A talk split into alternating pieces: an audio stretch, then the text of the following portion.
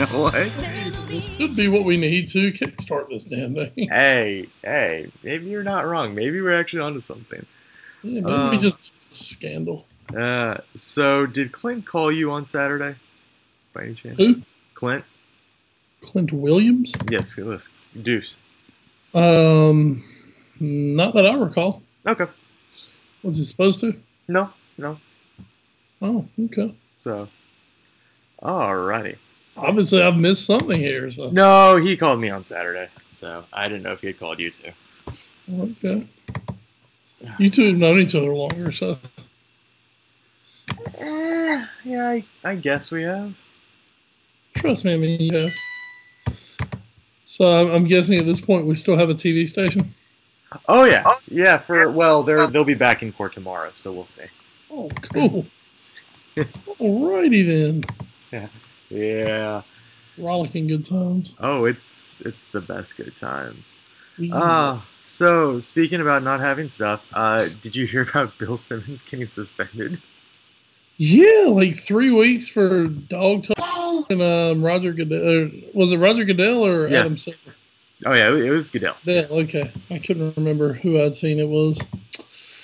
I was about to say, I mean, he, he, he shouldn't have any problems with Adam Silver yet. No, no, he he loves Adam Silver. He's- We all do. He's a dookie, but he's one of the good ones. Oh, is he really? I didn't know that. Yeah, he's a dookie. Oh, just a slight a slight notch down then in my mind for Adam Silver. Uh, d- well. Duke Law, you know, we can deal with Duke Law. That doesn't mean he had to go there for undergrad. That's true. That is true. That's fine. Yeah, boy. Yeah, well, boy. uh, he actually uh, said, what did he say? Um, I just heard it was a expletive filled tirade. it actually wasn't that bad. We've gone on more expletive filled tirades. I feel. Um, well, I also have the um, I also have the um, the medium to do that. So True. Uh, he said, here's what he said. He's like, uh, Goodell, if he didn't know what was on that tape, he's a liar. I'm just saying it. He is lying. If you put him up on a lie detector de- test, that guy would fail. For all these people to pretend that they didn't know is such bullshit. It really is. It's such bullshit. For him to go into that press conference and pretend otherwise, I was so insulted. Uh, and then he went on to say, uh, I really hope somebody calls me or emails me and says I'm in trouble for anything I say about Roger Goodell, because if one person says that to me, I'm going public. You leave me alone. The commissioner is a liar, and I get to talk about that on my podcast. Thank you. So that's the thing. Like, he basically invited the suspension. But I mean, here we are. I mean, as uh, you know, as podcasters ourselves, Mhm. that's bullshit. Let me get in trouble for that. No, no. Stupid ESPN. At worst, he should have been he should have been brought in and be like, "Look, you're our biggest pe- our biggest mouthpiece. People actually listen to you, and most of them with not as much contempt as our two first take guys. So please, please, in the future, don't do this as vigorously as you just did. Don't don't make us suspend you, please. That's what should have happened. Don't That's what should. They should have brought him into a room and been like, "Please, don't do this. Just." Don't be that guy. don't do it. Don't don't be don't be such a tremendous a hole about it, please. Thanks. Now go back to Grantland. That's that's all they had to do. But no, three weeks. Three. Weeks. That's ridiculous. I wonder how they came up with three weeks. Um, because I think that's right before his, his uh, NBA show with Jalen Rose is supposed to start. I mean, I was wondering. I mean, does that give them enough time to once again? I mean, like totally bury the story that they want to try to bury. So I you see. I don't know. I, I I was surprised, especially because it seemed like ESPN was actually doing a good job of calling out the NFL all of a sudden, especially after that incredibly terrible Goodell press conference. And then and then when Bisatti or however you say his name from the Ravens called them out, they were like, "Oh no, our practices are fine." You know, I, if, if anything, I thought they were starting to get like super serious about, you know, going kind of being going after the NFL and. Yeah, no, we can't. We can't. We can't do that. In the long run, they they can't do that. He's so, the it's the cash cow. no doubt, man. Ah, It's their baby. you know you know what you know what isn't a cash cow. The All Sports Show podcast. Absolutely, but you know what it is? It's our twenty first one, Wes Bradshaw. We can drink. We can smoke pot. We can vote. I think, Uh, which I well, think we could do at 18. Actually, and, uh, I don't believe any age gives you the uh, legal right to smoke pot. But anyway, In my household, you can. Children that have not yet been born, and I do not yet live in a state where smoking pot is legal. okay. Can we start doing this show in Colorado? Uh, be fine with me if they're if uh, someone pays for my moving expenses. I'm fine with that. All right, we'll work on that. Uh, it is episode 21 of the All New Sports Show, the podcast. It is, of course, Wes Bradshaw alongside myself, Edward Greene, and we have a tremendous show to talk about today. Wes, quite frankly, I, I feel like we could spend about three hours just talking about the Premier League and what happened this past weekend. We're not going to, Thank but, God. but we probably could. Uh, no, no, I don't want to. It was terrible. Oh well, I, I know there was there was a lot of there was a lot of bad feelings. Um, some which may have been brought slightly back up with FA Cup, Cuppity Cup Cup, Capital One Cup, Cuppity Cup action. I love the Capital One Cup. I, I didn't love it for about 60 minutes today, but I loved it for the last 35. Jesus. Uh, we'll also take a quick peek over at Spain and Germany and ask, what's wrong with Bayern Munich? Shrugging shoulders. Uh, we'll also have the latest reports on the 2022 World Cup.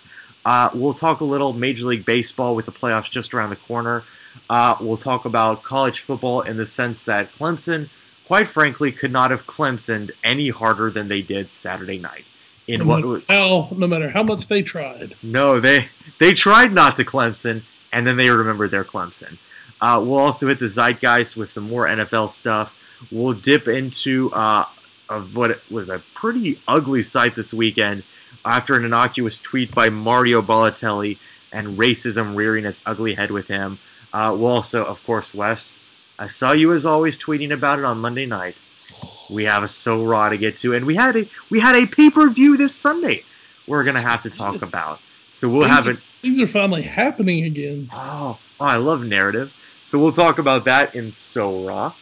Of course, if you want to talk about it with us, you can just get in on the conversation at any of our social media venues. You can follow us on Twitter at All New Sport Show, uh, or get us on our personal Twitter feeds at Wes Bradshaw 21 and at Edward Greene. You can also get us on Facebook at facebook.com slash All New Sports Show, Instagram, instagram.com slash All New Sports Show. Uh, all our videos also on youtube.com slash the all new sports show and uh, all new sports show at gmail.com is our email of course please send your letters and parcels um, you know what screw it send your live animals if you want to 1701 Sunset Avenue, Suite 201, Rocky Mount, North Carolina 27804. I Wes, knew, I knew I'd eventually break you. we're 21. I feel like you're responsible enough to take care of a live animal now. Yes, I can have a puppy. There you go. Please, please do not actually send puppies. And if you're going to, just you know, maybe make a few holes in the box. Uh speaking of holes in the box, Wes, Premier League. Let's talk about it. Oh, holes in the box. That, that made me go to a totally different place. Oh, please Um, don't. Please don't. Well, and even that, uh, even a different place that might have something to do with So Raw later, but we'll get to that when we get to that. Oh wow, fantastic! I'm excited now. Uh, we had a tremendous weekend in the Premier League. Not so much if you are a supporter of either my team or Wes's team, but you know what, Wes? There's something else happened that made the pain go away, and we'll get to that in a second. Of course, big matches in the Premier League this past weekend. Uh, Arsenal getting a big win at Aston Villa, three 0 Burnley and Sunderland playing to an amazing nil-nil draw. Newcastle and Hull playing to a 2-2 draw. Swansea suddenly looking vulnerable. They lose to a resurgent Southampton 1-0 at Swansea. and Wes, your other Saturday result we must talk about. West Ham United 3, Liverpool 1. An unfortunate loss for the team from Anfield. Two goals in the first eight minutes for West Ham. Raheem Sterling tries to pull them back at the 26th minute mark with a tremendous goal Lazo from just outside the box. But it was Morgan Afa- Amalfitano, Amalfitano who put it in the 88th minute, put the game away for the Hammers. Wes, what happened? Uh, my, I don't know what you're talking about. I didn't really uh, keep up with it this weekend. I had some uh, knitting to catch up on. A little. It's amazing how your Premier League uh, talk goes down as Liverpool loses. So uh, how about that? Uh, how about those baseball playoffs coming up, man? Those are uh, those are really looking good, aren't they? We'll talk about those in a few minutes, unless you're a fan from Seattle. Uh, luckily, as a Boston fan, I gave up on baseball about six months ago. So You and me both. Um, Liverpool, Liverpool, Liverpool. Where do we go for it? Um, right now, you know, still, I, I think I can use this excuse for about another two weeks, and then it's gone. uh, still blooding in some new guys, Yeah, yeah. new lineups, new blah blah blah blah blah blah. You know, all that good stuff. Did you like the back line, real quick? Did you like the back line of Lovren, Moreno, Manquillo, and Skrtel? No. Um I just I believe at this point I don't I don't think Skrtel's I- I, mean Skrtel's not hundred percent at the moment. Mhm. Um he's he's battling back from an injury. Sakho and Lovren, it just seems like those two are not communicating at the back very well. Mhm.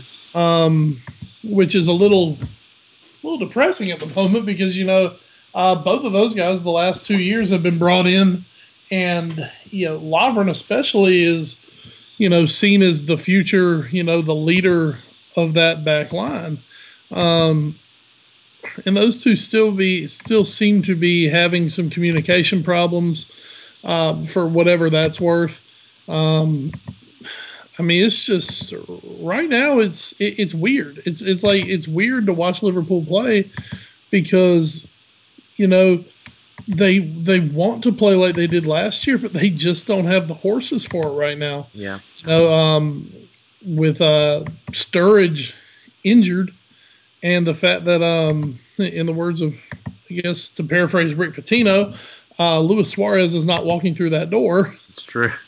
Um, it's it's kind of like Liverpool's trying to find an identity at the moment, and the problem is they're just not good enough right now with what they're doing to you know to be able to mask those deficiencies at the back line.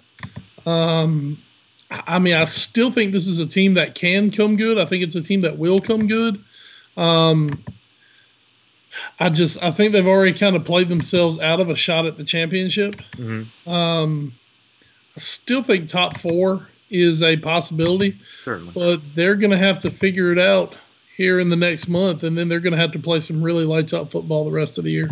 Um, I also noticed uh, Lucas getting the start with Lallana coming on as a substitute. Is that more Lallana still maybe not being fit to start, or or is this kind of the plan for a guy who they, they signed from Southampton over the, the signing period? Um, I think they're still just trying to blood him in a little bit. Uh, not not starting with uh, or starting Lucas. If you ever see Lucas and uh, Steven Gerrard in the same lineup again, that's a bad thing.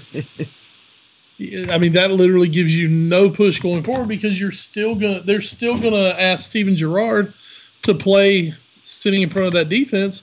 And for whatever reason, they then turn around and say, okay, Lucas, you go forward. Um, Lucas, no go forward. yeah. That does not work. Yeah. Pretty much at all, that does not work. That is a uh, that's a very bad um, job to ask Lucas to perform. Um, it's it's just ugh. you know right you know last year what made them so dangerous going forward was that um, was the passing. Mhm. It was uh, it was Sterling, Suarez, Sturridge. Um, you know those guys, the short passes, knocking the ball around, kind of like knowing where each other were going to be. Mhm. And right now, that's not there. Balotelli, I still think Balotelli is going to be a really good player for Liverpool, and he, he's done well with what they've asked him to do. But Yeah. the problem is, yeah, everyone is looking for Balotelli to be the direct replacement for Suarez. They're totally different players. Mhm. You know, Suarez was this fluid, you know, non-stop motion action guy who would trap back and just did so many things well.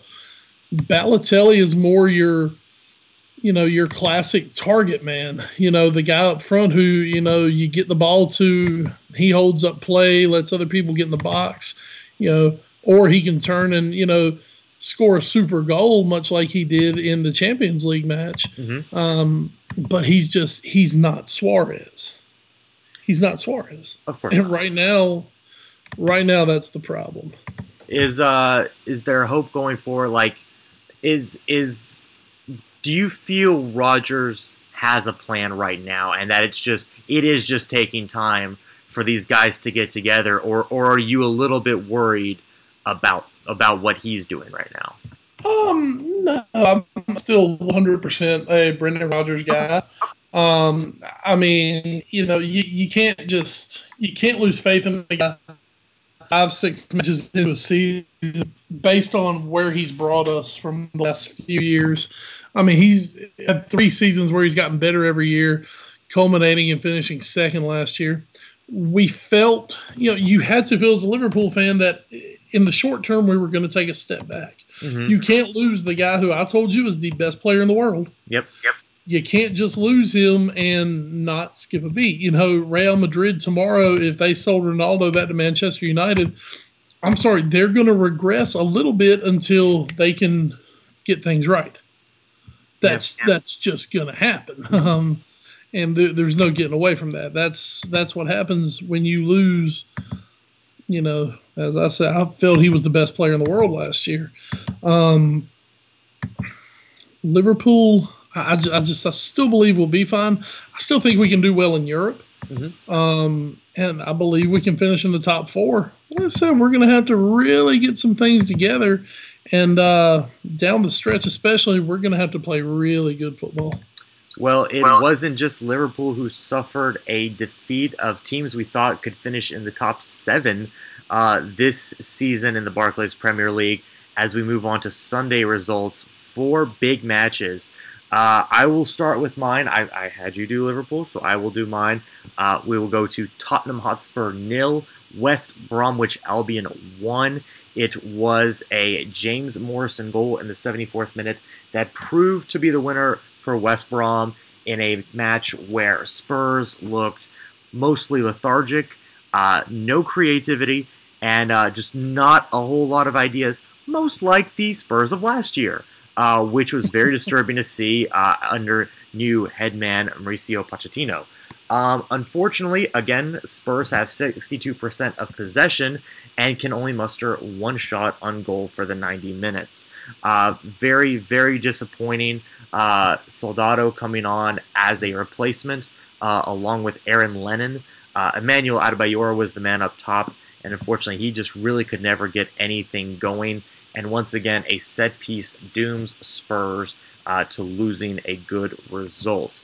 Uh, I am very worried by this and the Sunderland match. Uh, we'll get into the uh, Capital One result today later, but I just I'm a little worried about some of the guys. I'm a little worried that after uh, beating West Ham one 0 in the opener and then running ragged over QPR, that that was more just beating bottom feeders uh, and maybe getting wins we weren't supposed to. And now West Ham is obviously a top three. Excuse me, I apologize. That's very true. Um, but it, it is a little worrying. I almost kind of wish now we had just started the season out of the gates with like Chelsea and uh, Man City. So maybe we would have not gotten our hopes up. Then losing to Liverpool, getting the draw against Sunderland, and now again losing to West Brom. Um, it is a disappointing uh, run of three games here after the opening two. There, there are spots that still look good though. Um, I actually have liked what I've seen from some of the other players to come in, um, namely uh, Stambouli and Fazio looked very good uh, in their time, not in this match, but in others. Um, Eric Dier still looks very good.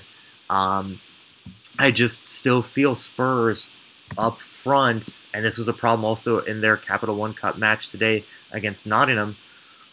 They just don't sometimes have that sense of urgency to go and attack, and I I cannot for the life of me figure out what it's going to take to get it in these guys' heads. Um, I personally think Pochettino is just going to have to kind of weather a storm this year. mm-hmm. get through the season and uh, start reshaping that squad. Um, I think he has some clear ideas of what he wants to do. Oh, certainly. He just needs some players to do it. You know, maybe maybe this time next year they've taken another run at Morgan Schneiderlin, maybe mm-hmm. brought him in. Uh, a couple other guys, but I, I mean, I just think uh, you know you're going in and these aren't all your players, right? Um, I mean, I just think he's got to wait to make a few changes. Yeah, I'm not.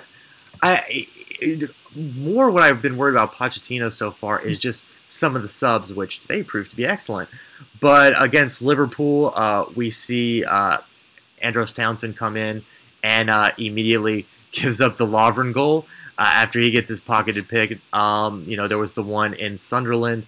Uh, Harry Kane comes on, and about three minutes later, he gives up the own goal to give Sunderland the, the, the draw. Um, it just seems like everything is kind of working against him right now. And like you said, I think he needs to weather a storm. I like the ideas he has. I just I'm a little worried about him getting those into the heads of the players. Obviously, still uh, minus this match, uh, or yeah, minus this match, and maybe the some of the Liverpool match. I still think Eric Lamela has looked a lot better. Um, Soldado has looked better at times. Mm-hmm. Um, I, I just I'm just a little worried. I also think our back line has looked better for the most part. Uh, I just, I'm a little worried, but I, I, trust the manager a lot more this year after what really is a repeat of last year. A good start that ended up turning to crap. I mm-hmm. trust Pochettino way more than I ever trusted AVB or Sherwood. So this is I, I still worry about some of the players that are on this side right now, but I don't really worry about the man in the technical area.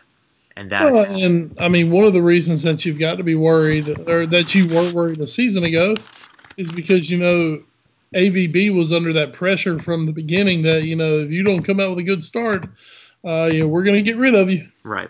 You, know, you always kind of felt that um, you know the the axe was right around the corner for AVB and I mean, for the most part, it was. Um, you know, the guy was in constant pressure from day one, um, and it, it was it was tough. And as a player, it's tough to play for someone who you know is under pressure, right? Because right. you know you've kind of got this feeling. Well, I mean, is is what I'm doing actually even doing me any good? Because there could be a new guy here next week, and he might be looking for something totally different from me. Um, that's one good thing for Spurs. They do not have that black cloud hanging over their head. Certainly. Um, so I mean, I, I, really I like the direction Spurs are going in. Uh, it's just, I mean, it's tough, man. It, it's it's tough to break in to where they're trying to break in. I mean, it literally took Liverpool a season with nothing else. I mean, there was no no Europe at all. It wasn't just oh, we're not in the Champions League. I mean, literally, they were nowhere to be found in Europe. Uh, they went out of their cup competitions early, and that just um, it just happened to work out for them. so, you know, I, I would not suggest a team taking that route. But that's just that's the route that Liverpool had to take. Um, so they're still kind of trying to put it all together while still trying to win and be competitive on multiple fronts. I will I'll wrap up our Spurs talk for the moment with this. Uh, this is more anecdotal, obviously, but uh, going back to the Sunderland match, I actually watched it with my group, the NC Spurs, and uh, if everyone in the bar is yelling at the TV to push forward and you repeatedly don't do it, there might be some sort of an issue. I'm just saying, we're not all we're not all soccer geniuses. We're not all David Moyes, but I feel I feel like at a certain point, you guys should start pushing forward. We all can't right. all be Moyes. We can only hope to somewhat have a little bit of Moyes in our lives. Speaking of maybe a team that wish they still had a little bit of David Moyes in their lives and something to perk up the spirits. You lost Wes Bradshaw. I lost. But you know who else lost? Manchester United. As and they lost spectacularly. Absolutely. Leicester City 5, Manchester United 3. King Power Stadium powers Leicester to another big win. Uh, it, the goals got started with Robin Van Persie and Angel Di Maria scoring in quick succession, but it was matched by a Leonardo Ulloa goal, who this man is on fire in the Premier League since Leicester has come up, uh, and things looked to be going from there. Of course, Ander Herrera, not wet Herrera, not that good Herrera. He managed to put Manchester United up 3 1, and that looked like it would be it, but not so fast, my friend. A David Nugent penalty strike in the 62nd minute, followed by an Esteban Cambiasso goal in the 64th minute. Leveled, yeah, leveled things up, and then it was Jamie Vardy in the 79th and then Ulloa again with an 83rd minute penalty got the final result for Leicester as they win 5-3. I I don't I, the the scene, and I, I am sure you've seen it. I'm sure everybody out there who's listening has seen this. The sight of Wayne Rooney after one of the Leicester goals, demonstrably yelling at all of his players, going out to center circle, and then coming back to yell at them more this this might be the symbolizing image of the season for Manchester United. Every week we thought, oh, well, they they beat QPR by four. Oh, things are good again. Oh, they scored two goals early against Leicester. Everything's fine at United. Well, wait, Wes, maybe not so much. Um, no, it's not. Obviously, there's still massive uh, difficulties there. But I'll tell you, the one thing that sticks out to me was the way that Rooney responded. Mm-hmm. You know, and some people, oh, he's a captain, you know, he's taking control, blah, blah, blah. Um, you know, I, I, just I think there's a way to take control, yep. and you can get on your players, but to just be actively screaming at them like you know an angry spouse does when her husband does not mow the grass when he's supposed to. Um, that was just and, and, right now you know with all the problems that united are having it, it's almost like this is literally the worst time you could do this wayne um, man i'll tell you it's it's it's just I mean, he showed them up. He showed them up, and every week this is crazy. Yeah, he showed them up, and no professional likes to be shown up. It, like you said, there is one you know, you take them after the match and you have a players only meeting, God forbid, although that seems to be a dirty word nowadays. You know, you, you do something, you do not on the pitch in the middle of a match start screaming annoyedly so at your teammates. There's there's a way to do it, and Rooney, for the captain that he is, didn't do a very good job of it. I, I agree with you. I think he showed up his teammates, and no matter how bad they are doing, you don't do that. And it's as bad as this season is already going. I understand him being frustrated. I, I, I get it as much as I love reveling in it. But there is a right way and a wrong way to do it. And Wayne Rooney did the wrong thing. Obviously, the attacking was there. So, yeah, maybe it's the defense's fault to an extent that Leicester was able to get back in it. But quite frankly, I just. It just really unsettled me and just is a symbol again going forward for what United season is. Well, and another thing, uh, you know, they look so dangerous going forward when they had Angel Di Maria on the field. Mm-hmm. And then, for whatever unbeknown to God reason, they decide to take Di Maria off the field. Um, I mean, what are you saving him for? You don't have any Europe or anything going on. uh, once they lost Di Maria, they totally lost their impetus to attack. And also, you know, Di Maria is doing a great job. Oh, fantastic. Uh, justifying the money spent on him thus far. And it's not just scoring goals, you know, he's tracking back, he's playing good defensively.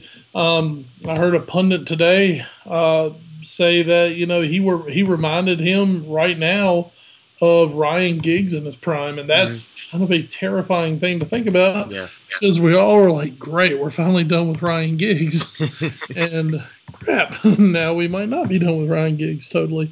Um, it was it was definitely it was a tactical mistake to take him off. If nothing else, he was he was keeping the pressure on um, the opposition.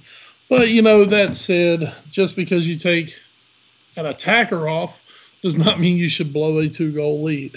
Certainly. And Um, basically four unanswered goals. Yeah. Um, do you, also, we, we do see them playing Falcao and Van Persie up top for, I believe, the first time this campaign.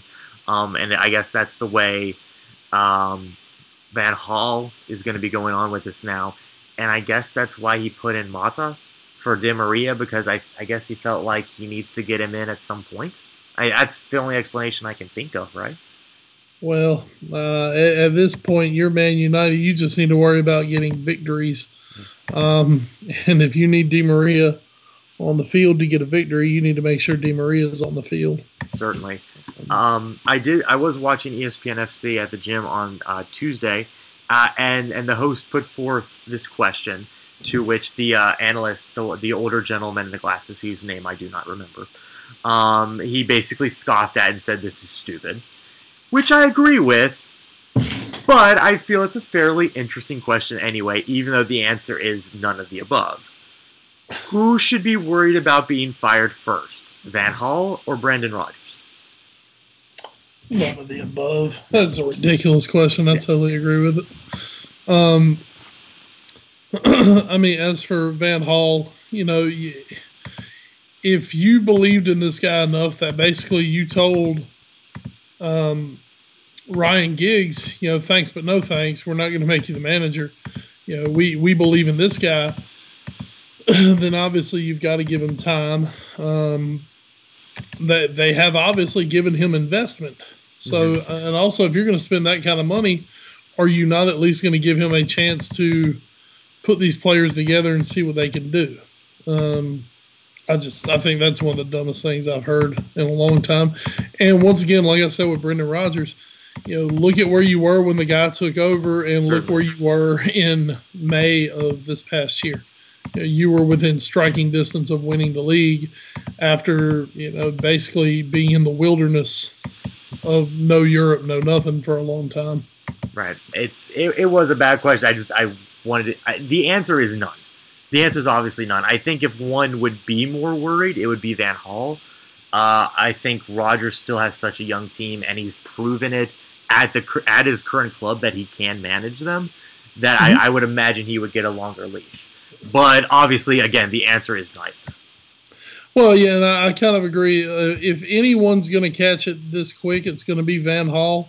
And then, I mean, at that point, you totally have lost all faith in United's uh, front office Mhm. because at that point, they can't figure out really anything that they want to do. Remember, They're, they're Woodward, idiot. They're complete idiots at that point. So, Ed Woodward says money is no object. Oh, well, you know what? You know, you know who's probably in trouble? Alan Pardew. But we won't talk about him any. well, he, he's his seat is uh, constantly over the fire. So Yes. um, I, I do believe this is the year he finally gets the axe. So. Speaking of uh, maybe another toast, a few toastier seats, maybe. Uh, what is turning into a house of horrors at Goodison Park? Everton two, Crystal Palace three. Romelu Lukaku scores in the 90th minute to put Everton ahead with another amazing goal.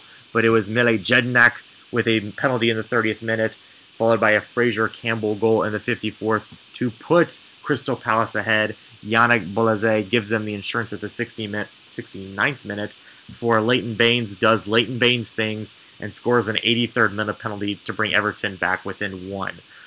Obviously, this campaign has not started out very well for Everton. They're drinking the poison chalice now in, with Europa.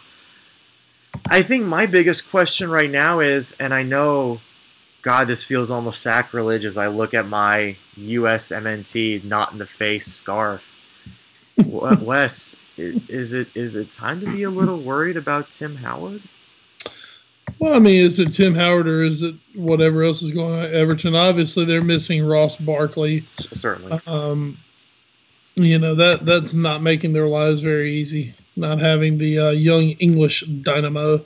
Um, I, I mean, he, he had a great game in Europa, I believe. Yeah. For the second time this year, set a competition record for saves in a match. Mhm. um, which obviously means that um, people are getting shots on them for whatever reason. Sure. So uh, you know that's something definitely keep an eye on. But no, I'm not ready to jump off the Tim Howard train. Yeah, I still believe he's one of the best keepers in the world. Just might be going through a little dry spell. Yeah, and also it is also maybe a little bit on that back line. You look at the Crystal Palace numbers for this match: uh, ten shots, three on goal, and they racked up only 25% possession. Like that's that's a lot of shots for that little possession, which which makes me think they're they're the back line is not doing a good job in that case of clamping down on people once they get deep and allowing good shots. Well, either that or that's a lot of counterattacking. Mhm. Um, you know, which sometimes is not so much the defense's fault as that may be more, you know, midfield or the attack's fault, as in, you know, why are you giving away the ball this easily? Yeah, it's uh, it's it's going to be something to look forward uh, going forward for Everton. Not a great start to this campaign, uh, especially after bringing on Samuel and uh, even even the translucency of Steven Naismith, who came on in the 64th minute for Christian Atsu, could not bring Everton all the way back. Although he did pick up a yellow. Uh, moving on to what was our match of the week, and and Wes, never would we ever, ever say that UEFA or the English FA would ever fix a match? No. No, I would. We would never suggest that. However, in this City Chelsea match, my, what what amazing writing! What what amazing scripting! You you had all. You had drama.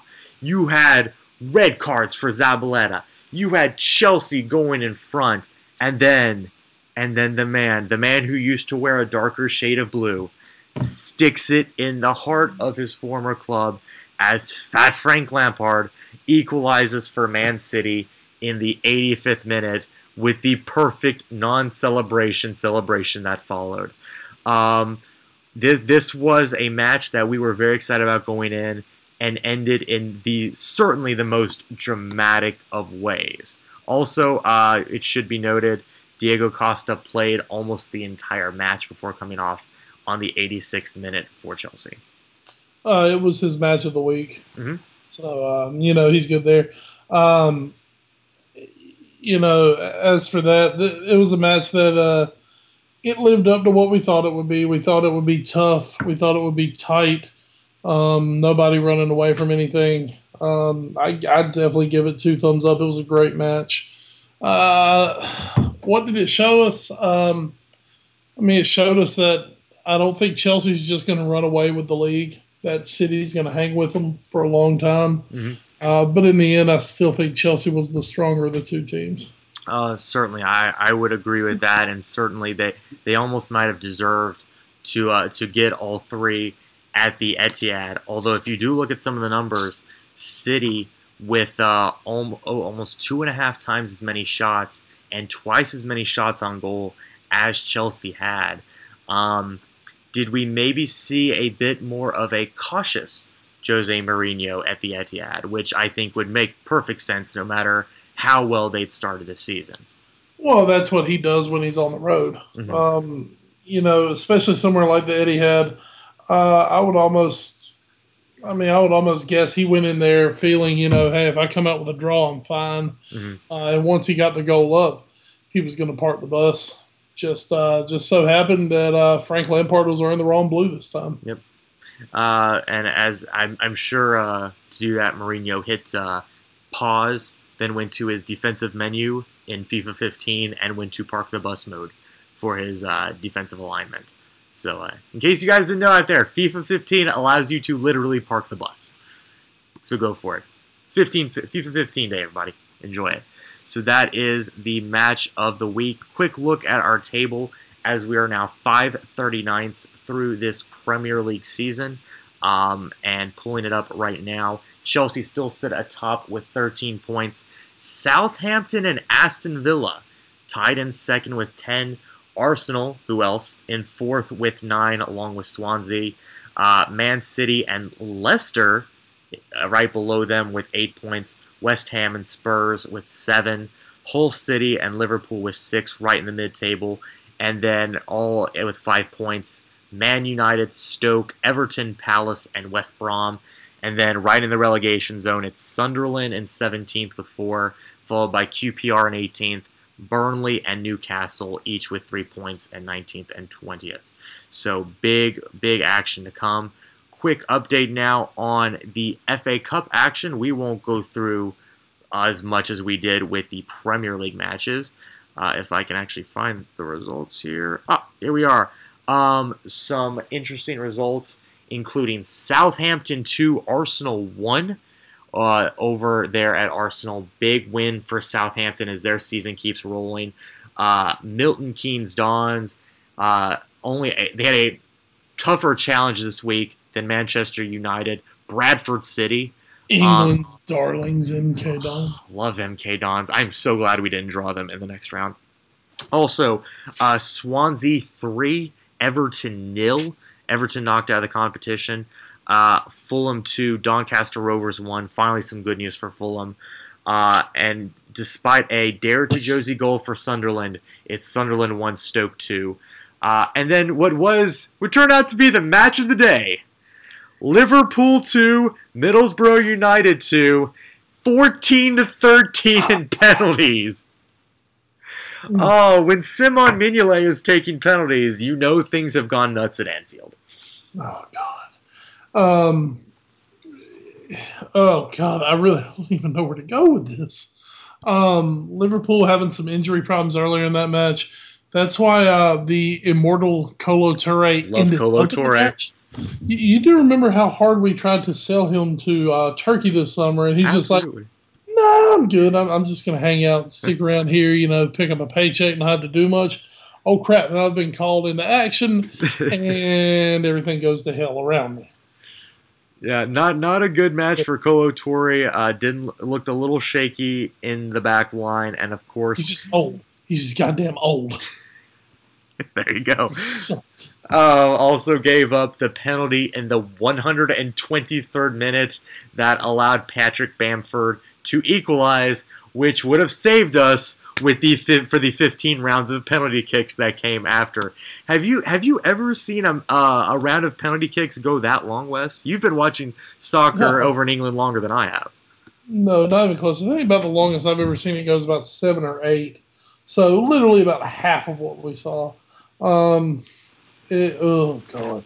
Well, you know they always say that penalties are the great equalizer. You know, uh, unless you're English everybody has a chance when it comes to the penalties.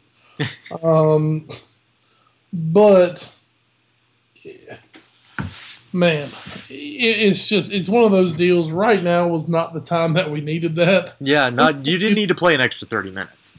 No, Liverpool needed to just go out get a tidy three 0 win and wrap it up, and you know not have any drama not have any questions, you know, because now there's the Mignolet questions are back, you know, and it, it, was it was just not a great not a great day for Liverpool. Um, that said, the pluses definitely uh, Jordan Rossiter. You were very high on him on Twitter.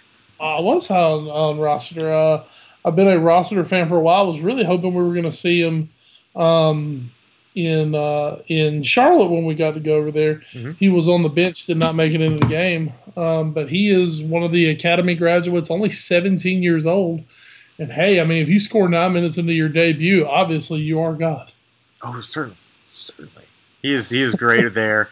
Um, he was one of the scorers for Liverpool, along with Suso, who came on late in the 98th minute for Lazar Markovic, who got the start at Anfield. Um, but yeah, you know, tough, tough win, tough, gritty win in the Capital One Cup for Liverpool. As we moved on to the matches that took place today, Wednesday, uh, in the Battle of Albions, Brighton and Hove runs over Burton 3 0. Uh, City did City things against Sheffield Wednesday as they win 7 0. Uh, Chelsea defeats Bolton Wanderers 2 1. Uh, West Brom comes back with two goals in two minutes right at the death to stun Hull 3 2. Uh, Newcastle gets a win over Palace in extra time 3 2. And Spurs uh, come back from being down 1 0 against Nottingham Forest to get a 3 1 win. Soldado, he scores when he wants. He scores when he wants. If it doesn't matter, he scores when he wants. Uh, and that is the match for Spurs. So that sets up your next round of Capital One Cup action, which will be taking place next month. So enjoy that, as I believe. Who? Uh, let's see, Liverpool drawing Swansea. Uh, early thoughts on that match? You get them at Anfield. yeah, we get them at Anfield. Um, uh, should be a good one. Uh, I believe Swansea will come in there looking to win. Mm-hmm. Um, I'm, I'm, just I'm interested to see how uh, BR handles this going forward. Mm-hmm. Uh, I mean, because yesterday was it was not really a. I mean, it was a decent Liverpool squad that he put out. It wasn't an overly strong Liverpool squad. Uh, Steven Gerrard not even making the bench. Uh, of course, no Sturridge, no Coutinho both of those due to injuries. Um, Mario came off the bench to play. Uh, we'll see. I don't really have anything else to say. We'll see. No, that's fine. Uh, highlighting a few other matches as we are in what would be the equivalent of the Sweet 16 of the Capital One Cup. Uh, Spurs will be hosting Brighton and Hove Albion. Uh, Stoke gets Southampton. Bournemouth will get West Brom. Uh, what has been called by many to be the match of that draw or of that uh, let whatever you want to call it, the match of the round. That's what we're going to go with. Uh, fourth division Shrewsbury Town, they of League Two, will be hosting Chelsea. Uh, so Chelsea will be making the trip over to Shrewsbury. Like we said, Liverpool and Swansea, uh, as you mentioned, America's new sweetheart, MK Dons, will be hosting fellow League One team Sheffield United. City gets Newcastle, and Fulham will be hosting Derby County. So that's your uh, uh, Capital One Cup update. Uh, looking over uh, quickly to uh, Spain and Germany, real quick. Barcelona tops the table in the LFP with 13 points. Uh, they're tied at the top with Sevilla, but they lead on goal differential. Uh, in the Bundesliga, Bayern Munich uh, has 11 points to top the table over there trailed closely by Bayer Leverkusen and Hannover 96. And yet, all I hear, Wes, when I look around is, what's wrong with Barcelona? What's wrong with Bayern Munich? What's going on? Uh, everybody expects dominance. Mm. And um, nobody appreciates just the fact that sometimes you have to scrap out wins because when you're Barcelona, when you're Bayern Munich, more times than not, you're getting the Mourinho treatment, which mm-hmm. means teams are parking the bus. They're not taking great chances against you. They're basically daring you to run forward on them and try to beat 10 men behind the ball. Uh, and then, you know, the, at that point, you open yourself up to the counter. Right. A lot of different things happen. Both of them obviously will be fine. Bayern's obviously going to win uh, the Bundesliga. I don't want to go out and say Barcelona is definitely going to win La Liga. Uh, Madrid has obviously shot themselves in the foot early in the season, mm. but uh, it looks like it's going to come down to Atletico and Barcelona for La Liga. And we'll be keeping an eye on that. Of course, also coming up next week is your next round of Champions League. It's back. Uh, we'll be going through that. Uh, of course, some big matches over in Group A. There's Atletico Madrid hosting Juventus on next Wednesday. Uh, over in Group B, Basel gets Liverpool. Wes, I know you'll be excited for that one. That's oh. also next Wednesday. Um, over in Group C, ZSP gets to host Monaco on Wednesday. Um, in Group D, Arsenal will be hosting Galatasaray as Anderlecht hosts Borussia Dortmund. Both those games are on Wednesday. Uh, the rest of these matches get the Tuesday date. Uh, as Bayern will be traveling to CSK Moscow while City gets Roma. Uh, PSG gets Barcelona in what I'm sure will be the match of the day. Um, over in Group G, uh, Chelsea will be ho- uh, traveling over to Sporting CP in Portugal. And in Group H, uh, let's say Shakhtar Donetsk Porto is your group the, or is your group match of the day. We'll say we'll say that. Who knows? Um, moving on to a little bit of news. Cutter. Oh, Cutter, Cutter, Cutter, Cutter, Qatar. One FIFA executive committee member has said that they will not be hosting the 2022 World Cup. Executive Board member Theo Zwanziger, bring me this Zwanziger, believes that Qatar will be stripped of his right to host the 2022 World Cup finals, with a spokesperson for World Football's governing body moving to insist that this is simply the German's personal opinion. Because when has a German's personal opinion ever stopped something from happening? Uh, Zwanziger cited the they'll roll tanks anytime they feel like it. Hell yeah. Zwanziger cited the health risks for players and fans in the extreme heat of the Gulf state as the main reason behind his belief that the tournament in eight years' time will ultimately be staged elsewhere. Wes, what, what do we think about this? This is this is one man, one one rogue German who is who is doing his own thing, is talking to the media. And then we hear a report the USA has exactly 1% chance to host the 2022 World Cup. Is is there any chance this thing gets out of Qatar? I believe there is. Um, I believe what can make it happen is if the European countries would actually band together and say, "Have it in Qatar, we're not coming." Yeah. Um, I think that could force the hand big time. I mean, if you're looking at uh, England, France, Germany, um, Spain. The, well, Spain, yeah. The Italian fascists, they'll go anyway. They're they're contrarian to everything else. Uh, the Netherlands, Belgium. You know, I mean, I really think if they would just get together and say, well, you know what, if you're going to have it there, we're we're not going to play. I believe if they did that, I could see the United States going in with that group. Mm-hmm. Um, you know, if the U.S. does it, uh, Mexico has to do it because most of their citizens will be our citizens soon anyway. Anyway, oh, ah, there's a shot. Um, I, I, just believe if you can get a lot of the big boys to say we're not going to come, uh, at that point, I think you can really force FIFA's hand and make them make a make a new decision.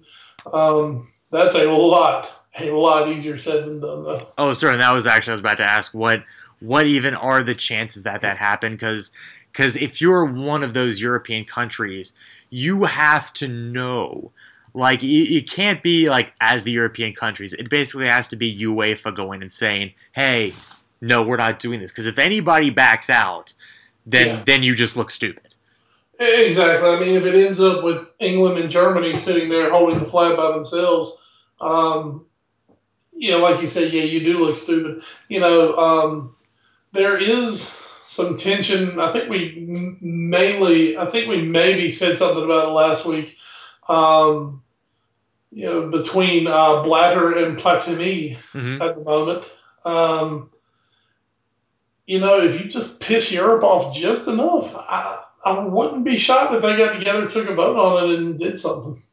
I, I think I think that could be very interesting if that happened, um, and I think there is actually a half decent chance that it could happen.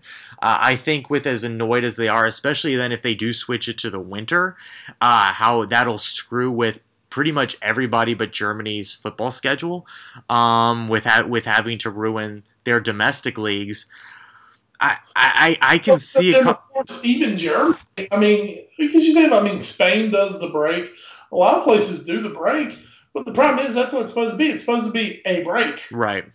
You know, not send your best players off to the freaking desert to play in 100 degree heat every four days. Right.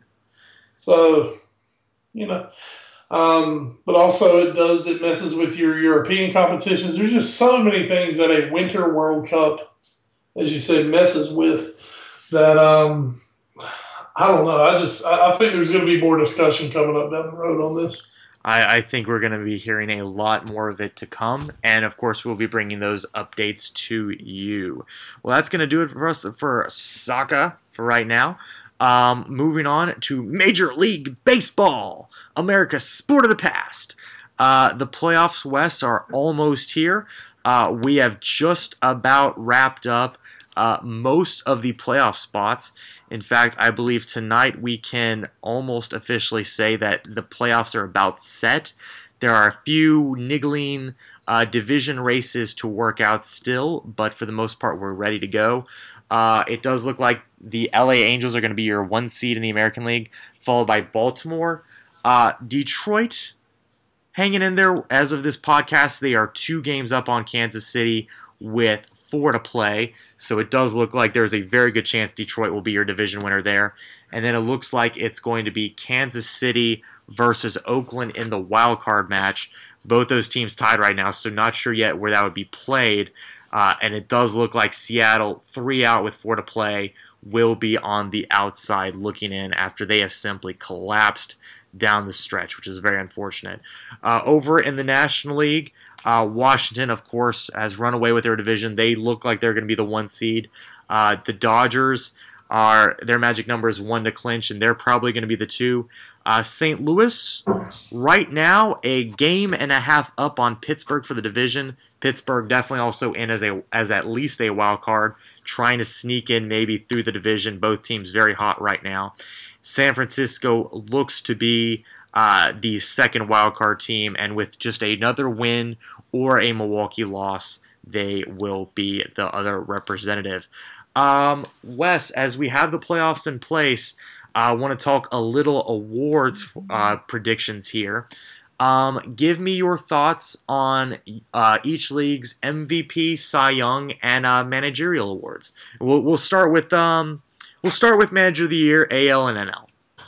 Uh, Manager of the Year. Um, I'm, I'm not gonna lie to you. Um, I cannot remember the guy's name, but I mean the dude in Kansas City. Ned Yost. Uh, yeah. I mean, literally, you have gotten the Kansas City Royals to the playoffs. Mhm. You, sir, are the manager of the year. It has it has not happened Ed, since I was three years old. I I don't I don't think that's happened since I've been alive. Possibly. Anyway, yeah, you're right. You're you're exactly right there. um. So I mean, yeah. I'm sorry, I had to step away for a moment. No, it's fine. Um, but yeah, I mean, that, to me, that's a no-brainer. Um, pretty much no one in the American League um, has to work the way that Kansas City has to work. Mhm. Even Oakland, who hey, at least Oakland has a good reputation of doing things. True. Kansas City's just been a joke for 30 years. So, um, really cool to see them back.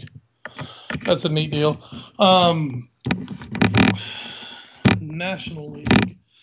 Uh, I just, I think, uh, I think Washington has done just a great job. You know, they they've they've done what everyone expected them to do last year, hmm which is run away with that division. And um, you know, for that, yeah, Matt Williams is just he's done a fantastic job for him. And uh, I think he's your I think he's your National League Manager of the Year. I, I agree with you. Um, going by the odds and and who's on like the betting favorites right now over in the American League, it's actually Buck Showalter with Baltimore. I, Uh, I had no problem with Buck, by the way. Buck's I'm not a Buck fan personally, Mhm. but um, fantastic job. Yeah, I, I think I think either Showalter or Yost is a great choice there. I think Yost is a little more deserving, uh, given given the history running against him. Uh, granted, Baltimore is going to win their first has won their first division title in 17 years, so very impressive there. Um, but obviously, again, not nearly as long as Kansas City has been out of the playoffs. Baltimore just in the playoffs uh, two seasons ago as a wild card. Um, I, I've heard some talk about Scioscia for LA he he already had a really solid team and they just completely underperformed last year. So I, I hate to I hate to say, oh well now that they actually played up to their abilities, it's all you, especially when you've been there for so long and you were also there last year to an extent. So I, I would say I would say it's Yost for me, followed closely closely by Showalter. Over in the National League, I've, I've saw the odds are, are towards Bruce Bochy over in San Francisco, but uh, I, I agree with you. I think it's I think it's Matt Williams. Uh, one guy who's probably not going to get a whole lot of love, but I think should, even though his team is going to finish with a losing record, uh, I think is Mike Redmond down in Miami. Uh, Oh. I, I think he had that team playing some very good ball, especially considering the product they're putting on the field. And I mean, you talk about Kansas City's ownership and, and what they've gone through. I mean, God help what they have in Miami, and especially losing Stanton for the last few weeks with a with a what is it? Basically a torn up face after getting hit in the face by a, a Mike Fieri fastball. Basically, it, as as we say, as we say, not in the face. Not in the face. Please, no more in the face for John Stan. Carlo took it directly in the face. Yeah, he really did. Um, tough, tough break for them, but I, I think Mike Redmond should get a lot of love. I think Williams is the winner, but I, I think Redmond is a close second. Again, even though his team's going to finish last, or not last, I'm sorry, they're going to finish with a losing record. Um, not nearly as bad as they could have been. Not No doubt. nearly. Doubt. I love Mike Redmond. He's he's done some good things this year. Um, so those are our uh, postseason awards for Manager of the Year. Uh, what about for Cy Young, AL and NL? AL, you know, man, the weird thing about the AL is obviously there's been a lot of guys who've had good years. Mhm. I mean, no one's putting up just the massive numbers in the AL. Um, I mean, I've, I've got to go. I've got to go with King Felix. He he's been. I, I just believe he's been the best pitcher in the league this year. Um, I don't believe he's going to end up winning 20 games, Right. but I mean, he's he's had a great year. He's my he's my pick. Uh, and I, I, I assume the National League's Clayton Kershaw. Like, I don't, I don't think we really need to talk about that.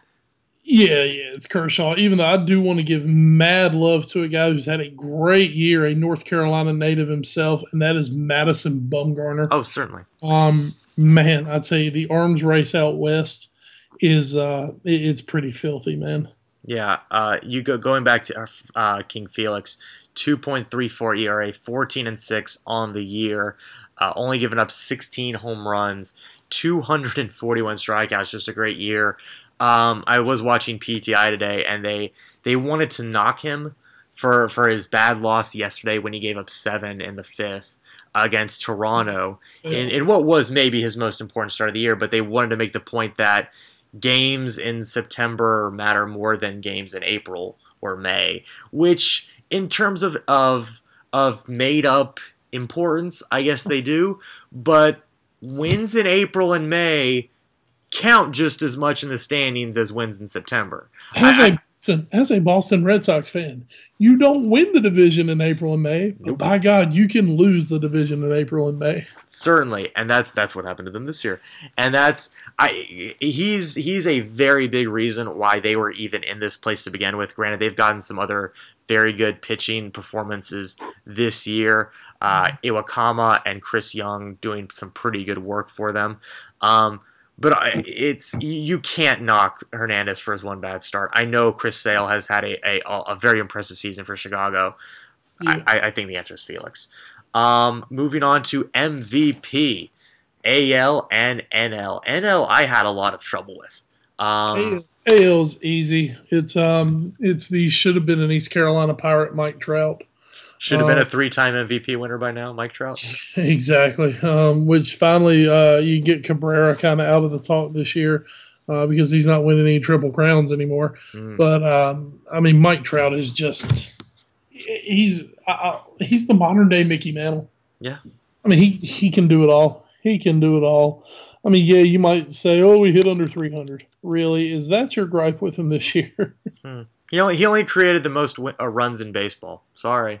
Yeah, he's he's half man, half amazing, and I just do love pointing out all the time that he had signed with East Carolina out of high school, Yes, you do. Yes, you do.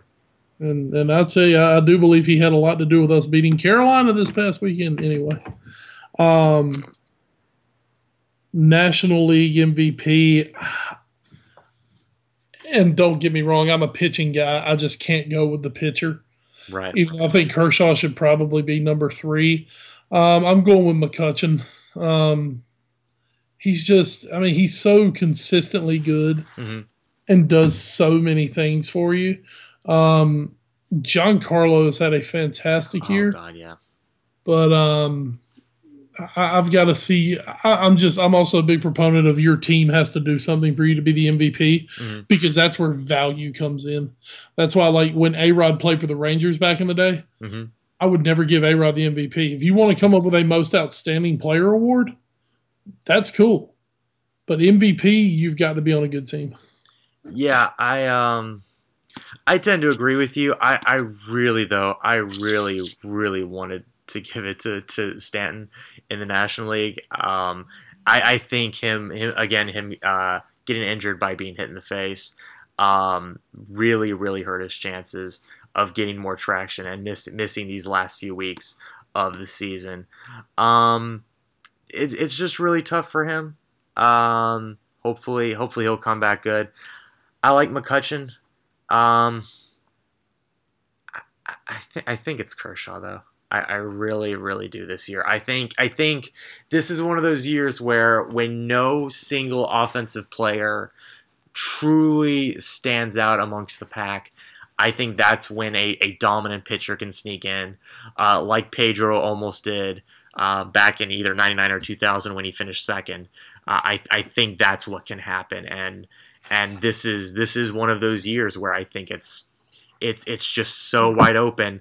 I think Kershaw's going to get a lot of the votes. I, I, love McCutchen though. I love. I'll throw this in. I'm as big a Pedro mark as you will ever find. Yeah. Um, I mean, I can't tell you how many times um, in late in high school, early in my um, hanging out at college career, uh, I would skip things to go home and watch Pedro pitch. Yes. I mean, I, I would skip. I, I, literally, I used to skip Friday night parties because, oh man, Pedro's pitching. I'll, I'll, catch y'all later. Pedro's pitching. I'm gonna go sit by myself and watch the Red Sox play. um, just because Pedro was magic. Um, and don't get me started on that because you know what what Pedro has done compared to Kershaw to me is just so much more impressive than what Kershaw's done this year. Yeah, we we we, we went the uh, Pedro Love Fest last week. Yeah, I know, I know, I love it. But um, yeah, I just I'm not of the opinion of making a pitcher the MVP just because I mean Kershaw's going to end up starting 30 games this year. Yeah.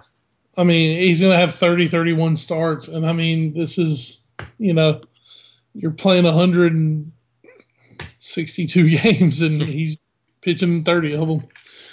So, yeah, you know, I, um, I, I go I go with McCutchen a very close second, Giancarlo. I I think it's going to be very interesting to see. Then that's going to be I think that's the one. Uh, I think you, if you look at some other races like AL Rookie of the Year, it's obviously going to be Jose Abreu, uh, without question. Um, and I think were he to be playing for a better White Sox team, he might be even getting MVP talk. Um, but he's not going to. So I, I, I, I, but it's Mike Trout. It's it's Mike Trout this year, and congratulations, Mike Trout, on finally winning an MVP award. Finally, finally, your team was good enough for you to win this individual award. I mean, yeah, they were finally good enough to, you know, I guess you say kind of drag him over the line. Yeah. Because I mean that that's been my argument against him the last few years, even though I wanted him personally on a personal note, wanted him to win. It's just but I mean all you did was basically keep Anaheim respectable. Yeah. they were never good. Mm-hmm. So now now you know those um those uh, two hundred million dollar players that Anaheim have have started finally, you know, earning a little bit of their money. So well, and of course, I would argue back in uh, 2012, the uh, Trout's rookie year, that uh, LA actually finished the season with more wins than Detroit.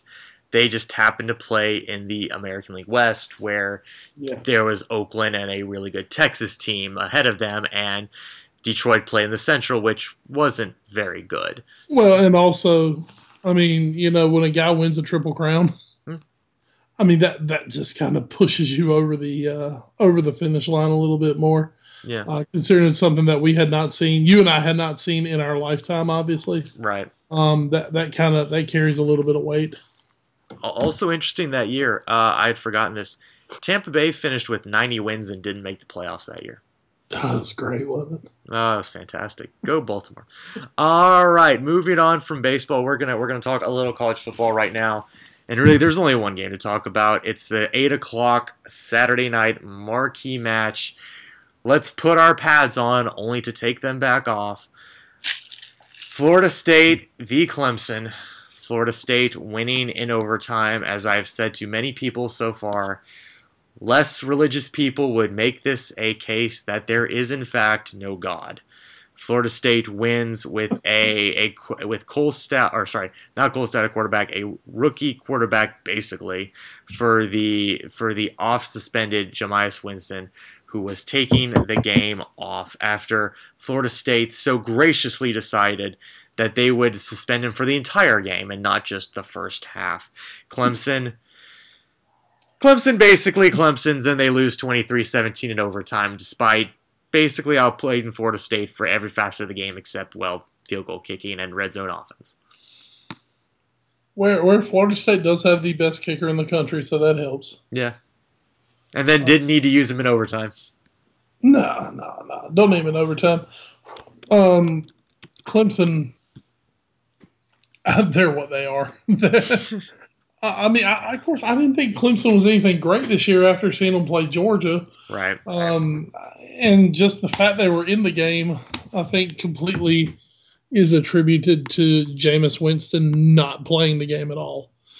Um, I just think a healthy Winston, or well, you say healthy, I mean a starting, a let's say mentally, uh, yeah, mentally healthy, a morally healthy Jameis, Jameis Winston, um, you know, starts that game, and they're probably beating Clemson by three or four touchdowns. Um, Clemson's in somewhat of a rebuild for them, um, so truly we shouldn't have and the fact that Dabo Swinney coaches that team, do you really expect that much from them? No. I mean, they had once in a lifetime talent the last few years, and Clemson did away. So, I, what can you do? It's just it's just insane. I I, I was actually watching this um, at a at Tobacco Road down in Chapel Hill with my girlfriend that night, and we, we had got there for about with about the last five minutes of the game uh, for regulation. And uh, as soon as Clemson got stopped on fourth down um, in overtime, I, I just turned to her and I said, "That's the game. The game's over." She's like, "What? What are you talking about? They, they, they're still tied." I'm like, "No, no, no. Clemson, Clemson just lost. The, the Florida State's in about two or three plays is going to run it in the end zone. Just you watch. Two plays later, Florida State runs it in the end zone. Well, um, all Jameis did by getting suspended was uh, I, I really I think he just kicked up the ratings for uh, ABC was all he did. Yeah. Um, it made people watch it a little more, but other than that, it was what it was. Um, because it obviously the big game of the day happened earlier in the day in Chapel Hill well, involving a team from Chapel Hill. Please excuse me. You had me thinking in Chapel Hill. You went to Chapel Hill to get away from the game. Yes, I, um, I went to Chapel Hill to get away from many things. Exactly, away from many things, including the football team from Chapel Hill, um, East Carolina, and I think they uh, they have thrown their name in the hat to uh, potentially making one of those New Year's Day bowl games. Yep, they'll be they'll be the first team to uh, to say, hey, maybe they should be in the, the playoff. No. Oh no no no no no no! no I, I didn't say I, that.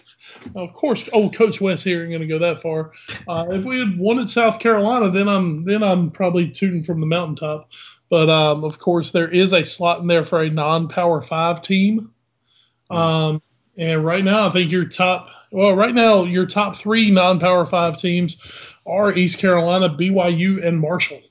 So uh, something to definitely keep your eye on going forward. But oh, what's East Carolina just scored again, Ed? Yeah, yeah, uh, 12 4 and one, and uh, of course I I'm thoroughly convinced that the college football playoff this season now will simply be made up of the top four teams from the SEC West.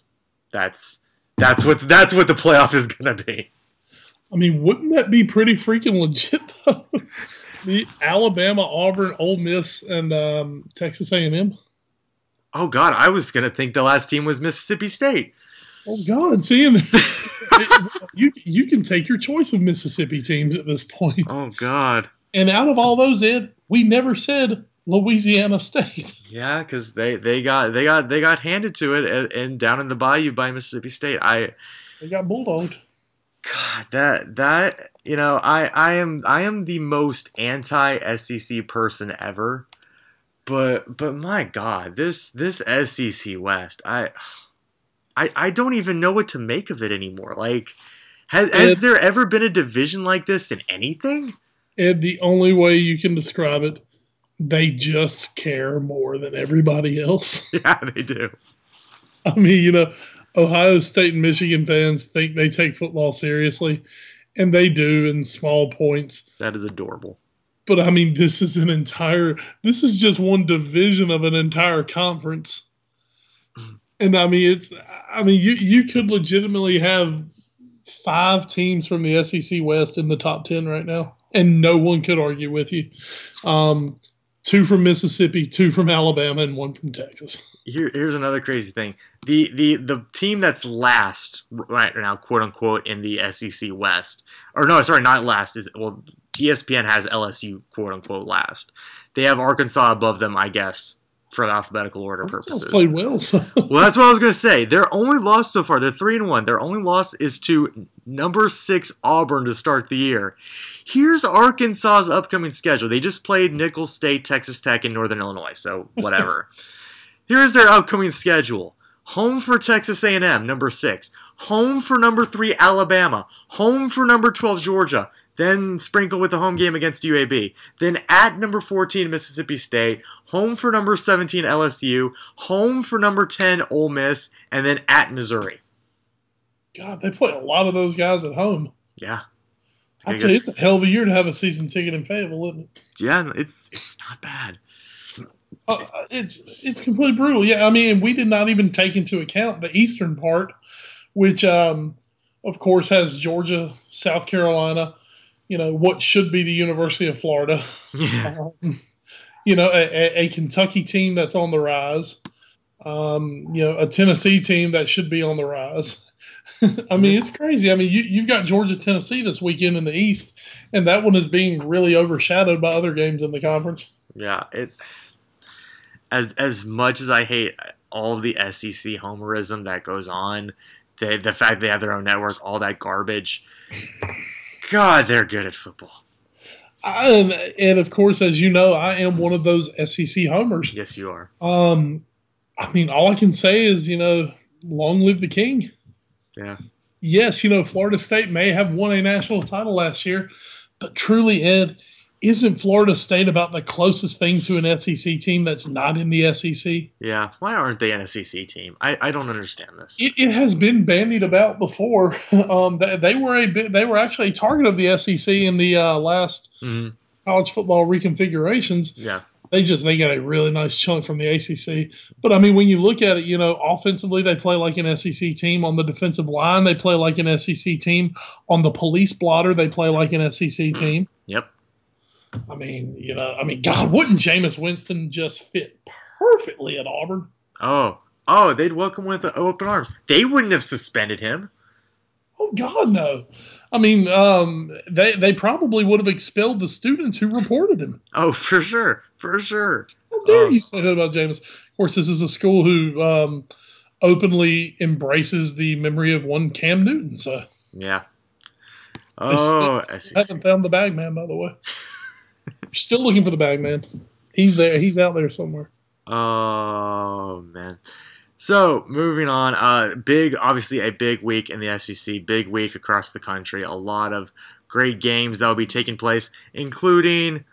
I didn't realize apparently Arizona State US UCLA is a top 15 matchup on Thursday night. That's, that's, the Thursday night game. I was just about to say that's one I'm actually excited to take a look at tomorrow night. I was like, what the hell? Um, Got to see if uh, at, at, this point, folks, whenever you're listening to this, you, you might be listening to it on Friday.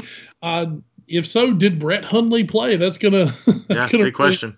Question, uh, and of course, Ed, I'm still sitting on uh, UCLA being one of my predictions for the 14 playoff. Mm-hmm. So uh, obviously, a big game for my prediction going forward. Certainly, um, we'll mention this right now because uh, we mentioned I mentioned on the show this morning is there is there a chance that North Carolina State even keeps it close against Florida State in Raleigh this weekend? Uh, no. Okay. Maybe for a quarter. Okay. I, I will. I will give the pack a quarter. Um, I just uh, I am so unconvinced with anything that NC State's done up to this point. Mm-hmm. I mean, you've played literally, you've played a Division One Double A, excuse me, an FCS school, and had to come back at the wire to beat them. Uh, you played the dregs of uh, FBS your big win to thump your chest about is, is South Florida, who's pretty daggone bad, and then you come off a drubbing of a Division two team on top of it in Presbyterian. That, that's um, that's just embarrassing to have the schedule thus far that NC State has had. Yeah, it's it's actually really sad. Um, I mean it, it and now, granted, Georgia Southern also almost beat Georgia Tech, who's currently leading the Coastal Division, which says all you need to know about the Coastal Division in the ACC. As but, Miami fan, yes, I can tell you all about the Coastal Division. Yes. so, oh, but but uh, it's terrible. I mean, State realistically could have lost both the Georgia Southern and Old Dominion game. So yeah. I, I don't know. And I don't know, just uh, NC State, they're just they're grinding my gears this year. You know, they're really grinding my gears in. Oh well, Peter, uh, they're they're they're getting Florida State this weekend. They're getting Clemson the week after down in Death Valley. I'm I'm pretty sure the next two weeks will take them down a peg. Just call them bat to bat, beat them downs, and um, Florida State. Whew. Uh, you're gonna get them pissed off a week after Jameis. Yeah. Oh. Yeah, that's gonna be. Uh, is, is is like is like 50 in play? Uh, definitely not sold on that Wolfpack defense. Oh, it's gonna be great. All right, moving on. Uh, that's our college football preview for the weekend. Um, we are going to go now to the zeitgeist. Uh, we're going to talk a little NFL because it's time for our new favorite segment. What stupid thing is the NFL doing this week? Hooray! Um, mm-hmm. God, can ESPN suspend us for that? Um, Oh, they haven't paid me yet, so I don't think so. That's right. That's right, ESPN. You you have no authority over me. Um, speaking of the U, one one of your notable alumni, alumnuses. uh, one of one of the men you followed in the NFL when he played for the Baltimore Ravens, Ray Lewis. Speaking on Ray Rice. And then not only that, I mean, you're talking about a guy that I absolutely, literally, the day Ray Lewis retired was the day I stopped giving much of a damn about the NFL. Oh, uh, on Sunday NFL Countdown this past weekend, he he made the quote. There's some things you can cover up, and then there's some things you can't. I yeah.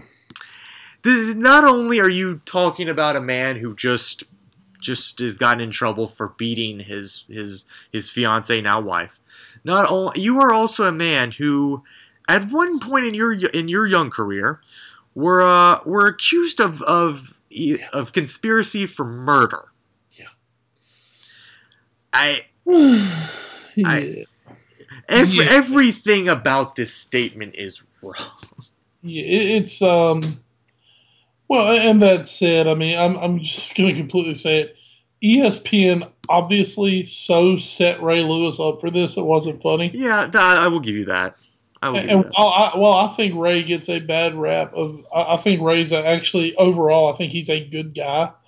Um, I would never really call Ray Lewis maybe the sharpest uh, knife in the drawer. Yeah, yeah. Um, you know, uh, Ray, Ray was not a Ray was not a magna cum laude at the University of Miami. Nope. Um, I mean, you know, Ray should have smelled the setup a mile away on this. I mean, they're asking you, Ray Lewis, about covering up. I mean, about covering up a crime. I'm sorry, Ray. D- do we not remember Atlanta? Yeah. You're my boy, Ray. I I love Ray Lewis. I truly, deeply love Ray Lewis. Dude, you should look at ESPN and said, nah, sorry, not touching this. I am I am recusing myself from this because I was once tried on murder charges. Exactly. It's like I, am I'm, I'm Ray Lewis. I'll I'll just hit you if you piss me off enough. So. It's like he should have uh, been like, wait, there's Tom Jackson, there's there's Cris Carter, there's Keyshawn Johnson. You have black people who can talk about this. Why are you asking me? I I know I played for the Ravens, but please just don't don't don't ask me. Don't I don't want to know. No no no no no no no. Oh, man. I mean, I saw that and I just I cringed. I physically said, "No!" I, I did a not in the face, Ray. Oh, very not in the face. No, Ray, not in the face. Don't do it. Don't say it. You said it. Oh boy! And now let the storm start. Um, well, if that's how you felt about his comments, how did you feel about the Ray Bisciotti uh, press conference on Monday, where he basically tried to destroy it, it was a scorched earth policy sort of thing where he basically went after everybody. He went after Ray Rice, he went after ESPN. I'm pretty sure he also took a few shots at the league itself. Um, what, I'm figuring, what, I'm figuring, by the way, you're trying to stay say Steve Bisciotti. Sure, that's what I'm trying to say. I, I, I just keep thinking of like biscotti, which is so delicious. If you say so. I do say so. Have you have you never had biscotti? Uh, I don't like tomatoes. That that that's okay. not what. Oh Let's just move on. Oh God. Okay. Anyway, your thoughts on the press conference? I think that's bruschetta. Okay. Yes, that's bruschetta. Yeah. Oh, okay. Uh, whatever. Um, I do like ham.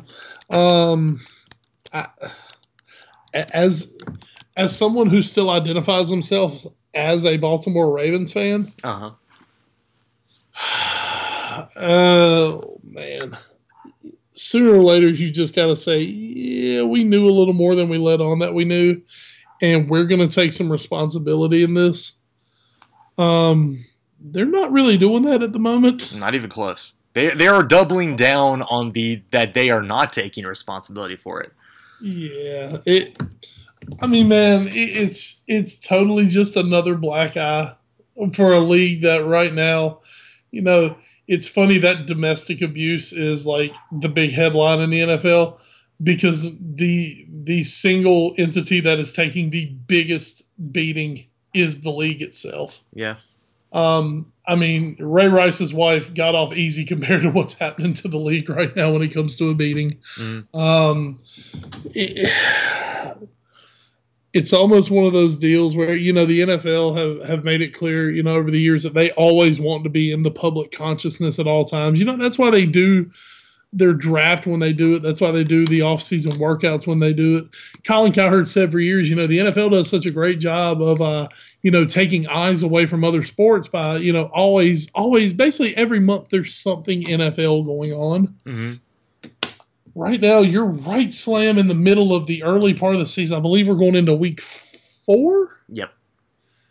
And right now, I think the only thing the NFL would love to do is just to crawl into a hole for like two days and just no one say their name. Yeah, it's it's it's just punch after punch after punch. League is taking the the Goodell press conference from last week, where he was pretty much eviscerated, especially by all accounts by one Rachel Nichols, who used to be at ESPN and now is at CNN, uh, which is obviously a downturn in ratings. Um, I, I, think there's a few quotes uh, that are pretty interesting from the Bisciotti Press. Thank you. Press conference. This is becoming a running joke, and please, if somebody out there is building a wiki page for us, please add in my inability to pronounce last names. really it's, bad at it. Anything it, other than Smith or Battle, it's just trouble with. I, I can get Adebayor.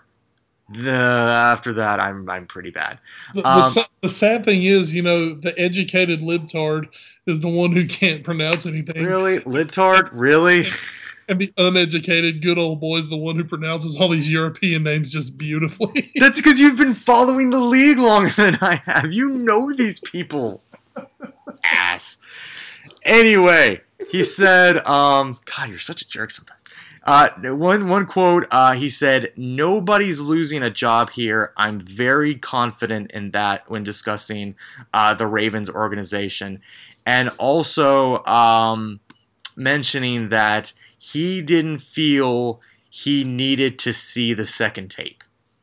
Um, one, I, I have to believe that somebody has to fall on the mm-hmm. sword in the Ravens organization. If not him, somebody. We talked about the NFL with Goodell needing to possibly step down, or at least somebody take responsibility for this nightmare. Um, I, I, I, have to believe somebody from the Ravens has to lose their job here. Um, and I also have to believe, you know what? You probably do need to see the second tape. I understand that we all should have known what was on the second tape when you see the first one. I get that. But there's no way as an employer, if evidence if there is evidence of something your employee did that could be detrimental to your company, that you can just say, no, I'm good. I don't need to see the second tape. I, I don't understand that. Right now, Bisciotti is taking the position. Uh, you remember that song? I think it came out like around the time I was in high school, and you were a couple years younger than me. But um, uh, there there was an artist by the name of Shaggy. Oh, I remember Shaggy. Of course, remember Shaggy. Shaggy had quite a popular hit pop music song that include the lines, um, "She caught me banging on the counter. Mm. It wasn't me." Oh, with uh, Dido, yeah, it wasn't me. Yeah, um, it, it kind of seems that's what the Ravens are saying. It's like, well, you caught us red-handed, but hey, it's not our fault. Yeah. Hey, nope, nope, you can't, uh, can't blame us. It's not our fault. Which isn't a terrible idea right now because, quite frankly, General America hates Roger Goodell. So why not blame it on him? Exactly. I mean, right now you're you're in a position where you know no matter how bad you look, there's not as much venom and vitriol going towards you as there is Roger Goodell.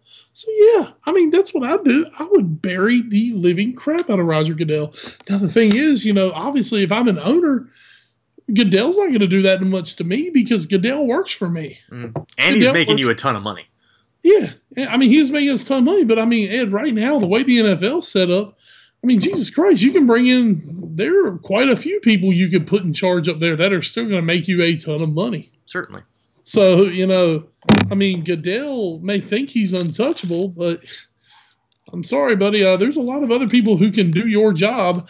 I mean, I just I, I, don't I don't see NFL commissioner really being on par with one of the toughest jobs in the world. No. Um, I mean, you just have to try to not get nailed in the face with egg all the time. Mm-hmm. I I think one of the one of the interesting quotes from the Goodell press conference. I actually saw this on uh, the Daily Show on Monday. Uh, was uh, Roger Goodell explaining how uh, tough it was to get the the second tape and then a guy from TMZ who was there going, we made one phone call and we got it. You have a team of lawyers at your disposal. How is it so difficult for you? And I, I think that sums it up. I, when when TMZ is calling you out on your bullshit, man, things are bad. Yeah, I mean TMZ, not exactly the world's most reputable. Um, no, not at all. news organization out there. Um, you know, in fact, most people, most sane people, pretty much just feel that TMZ are complete scum of the earth. Mm-hmm. But I mean, there's the problem. It, they're the ones blowing up your spot right now. Yeah, they've had you a know, good run. They've had the Florida State stuff. They've had this. They had um. There's something else they had. I mean, they're yeah. they're doing it right now. Oh yeah, they are. And no one's ever said that they can't uncover information. True, but they're garbage. I think a lot of yeah, I mean they're just they're trashy. Um, that TV show I think pissed a lot of people off just the way that they act. Mm-hmm. But I mean, screw it, man. They're getting the stories. Yeah, it's working for them right now, and uh, we'll be continuing this. I'm sure probably before this podcast goes up on Thursday. There will be something else that happens, but I'm sure we'll be talking about it next week as well. And we'll also see how that uh, scorched earth policy goes with Ray Rice and the rest of the Ravens. Um, moving on now, back to a man we talked about earlier in this podcast. We now must talk about him for familiar yet equally sad and depressing reasons. Uh, it's come out that there is a police probe uh, for Mario Balotelli, Balotelli racist abuse. Uh, as the organization Kick It Out voiced their displeasure. It all started somewhat innocuously enough uh, after Man United's loss to Leicester City. Uh, Balotelli put on Twitter, Man United, dot, dot, dot, LOL. Um, after he was basically called every name in the book on Twitter, uh, being compared to a monkey um, and other things like that, which is a lot of the stuff he was facing in Italy as well, uh, where he also famously walked off the pitch of one match when uh, he was he was having uh, racial insults hurled at him. Uh, Wes, this is this is one of your own now, um, and obviously Balotelli has famously put a shirt on display under his kit that he pulled off, expressing his displeasure at at his racist fans. Um, you know what what's what's really going on here, and and is there is this ever gonna go away for Balotelli, and why does it seem like it keeps being Balotelli? Well, the thing with Balotelli, Balotelli is he's an extremely polarizing figure. True. He's polarizing for many reasons. You know, this is a guy who, and truly, if you go through the litany of things that he's done, it's never really been anything that bad. It's knuckleheaded. it's but it's, it's not- it's not Suarez or Winston like. Exactly. I mean, you know, the guy does, you know, the worst crimes he commits, I think, are like parking violations. um, it's just, you know, he he's been an immature kid growing up. True. Um, you know, he's been handed everything. He's been shielded from, you know, criticism. You know, it's always been, well, if you criticize him, you know, he won't play for you. But I mean, yes, he wrote something on Twitter. I don't really have a problem with what he wrote. I mean, to me, that's very tongue in cheek. Hey, it's a rivalry. Yeah. It, it's an admitted rivalry. It is. It is the Duke Carolina. is the Red Sox Yankees of Britain Certainly. you know they're they're the two most successful ones ever and they go at it and they go at it back and forth with each other i mean you know you'll hear gary neville and jamie carragher um, on i believe they're on sky sports together i mean they go at each other and they're both retired and they're going to talk jump between liverpool and man united it's what they do um, also add to the fact that you know Balotelli, not only a Liverpool player, he was a Man City player, which is also probably their second biggest rival. So I'm sure he has no love lost for United. He made a tweet. You know, could he have not made the tweet? Sure. But I'll tell you, man, this is a real problem in Europe. I think uh, most people always say, well, it's on the continent. It's everywhere, man. And, and I'm going to tell you the truth, you know, and th- this might come off some people might disagree with me the way I say this, but you know, in America, all we hear about is how you know racist everyone in America is. How you know, you know, between whites and blacks in America, there's oh, there's all this racism, everything's horrible. Um, you know, I don't see many people, you know, openly attacking, you know, let's just let's just say Michael Vick. I mean, yes, Michael Vick got attacked for what he did, Mhm. but it wasn't openly, you know, the N word, anyone calling him a monkey, anything like that. It's just people attacking him for what he did. I mean, Ed, truly, do we need to almost look at America and say, you know, folks, we're actually really tolerant compared to everyone else in the world?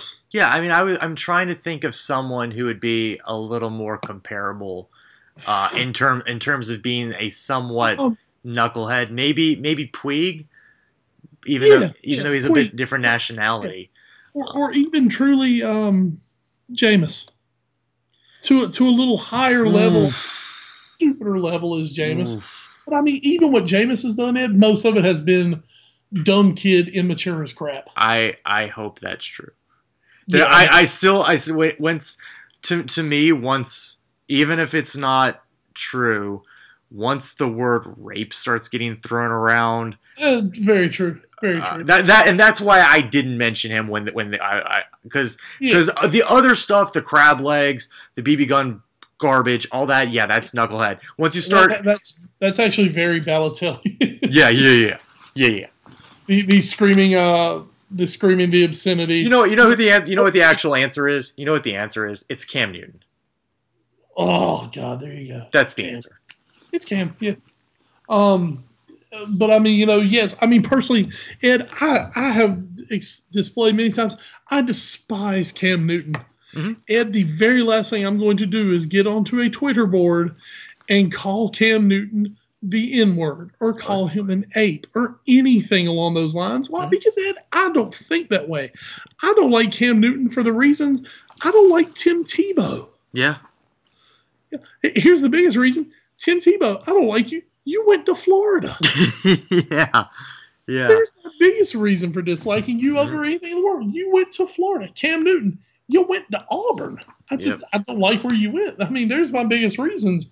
Um but I mean it's oh, it's sick, it's gross, it's terrible, you know. I mean racism I mean racism is just so stupid. this is something that also seems to really be a problem in, in, in Europe. I mean, this is this is the only place. I mean, you talk about it doesn't really happen in America. But in in Europe, we're almost routinely hearing, "Oh well, fans won't be allowed into the home stadium because of racist chanting." Exactly. I mean, it's like it's like if one team has like two African players, it's like they just pick those guys out and just go after them and attack every single stitch of their heritage that they possibly can. And to me, it's just like I, I just I don't understand where that's coming from at all. Yeah, I I, I would have figured Europe would be a little more progressive. Uh, yeah, I mean, I, all we ever hear about is how much more, you know, how Americans are in the are stuck in the past and we're not progressive. You know, um, yeah, but we're not chanting racist chants at you know sporting events or anything as well. So uh, we must be doing something right over here. Yeah, it's it, it's it's disheartening, truly to hear this. I, I am not the biggest Balotelli fan in the world, but he, he doesn't deserve this. Um, and it also mentions the article, uh, not just him, but in 2013 when he was at Roma, uh, it was him and uh, Kevin Prince Boateng. And yeah. you are not going to find a person who despises uh, Prince Boateng more than me, probably. Uh, I, I I saw enough of him the last two World Cups. I don't like the guy, and uh, the thing that happened with him in this past World Cup when he got sent back to Ghana. Yeah, he's not a great he's not a great dude. He doesn't deserve that. He doesn't, and neither does Balotelli. I, I, myself, you know, I, I did basically the the thing that made me like Balotelli what was his laundry. Because before Balotelli signed with Liverpool, I really did not have many good things to say about Balotelli. Yeah. But they had nothing to do with his skin color yeah, or his ethnicity. Yes, I might have given him some crap for being Italian. That's obviously acceptable. Yeah, bloody fascist. but you know, I mean, even that was always in good humor. I mean, but you know, just I don't know. I just I don't get it, man. It's so ridiculous. Yeah, I, I, I hope that they find whoever these people are. Obviously, the internet's a weird place, but man, it just just just lay off the guy. You know, you know, call him call him stupid, call him a no talent hack. Well, yeah, call him a bum. Tell him he sucks. Tell him yeah. you know he's a sack of crap who can't play. And yeah, tell him he'll never live up to the the Liverpool contract. Yeah, I mean, tell him when he comes to Old Trafford, you know, um, you know, Chris Smalling's going to go in for a tackle, of course, make a bad tackle and break his leg. You know, I mean, you know, talk to him. I got no problem with some talk, but once you cross that line, you've really you've really gone to a place where no one needs to go. Yeah, it's it's really disturbing. So Europe, uh, and I remember I think this even happened in uh, Brazil with uh, Grêmio. Uh, get your stuff together. Get it together. We don't we, need, we don't need this. We got a ton of people now in America liking soccer.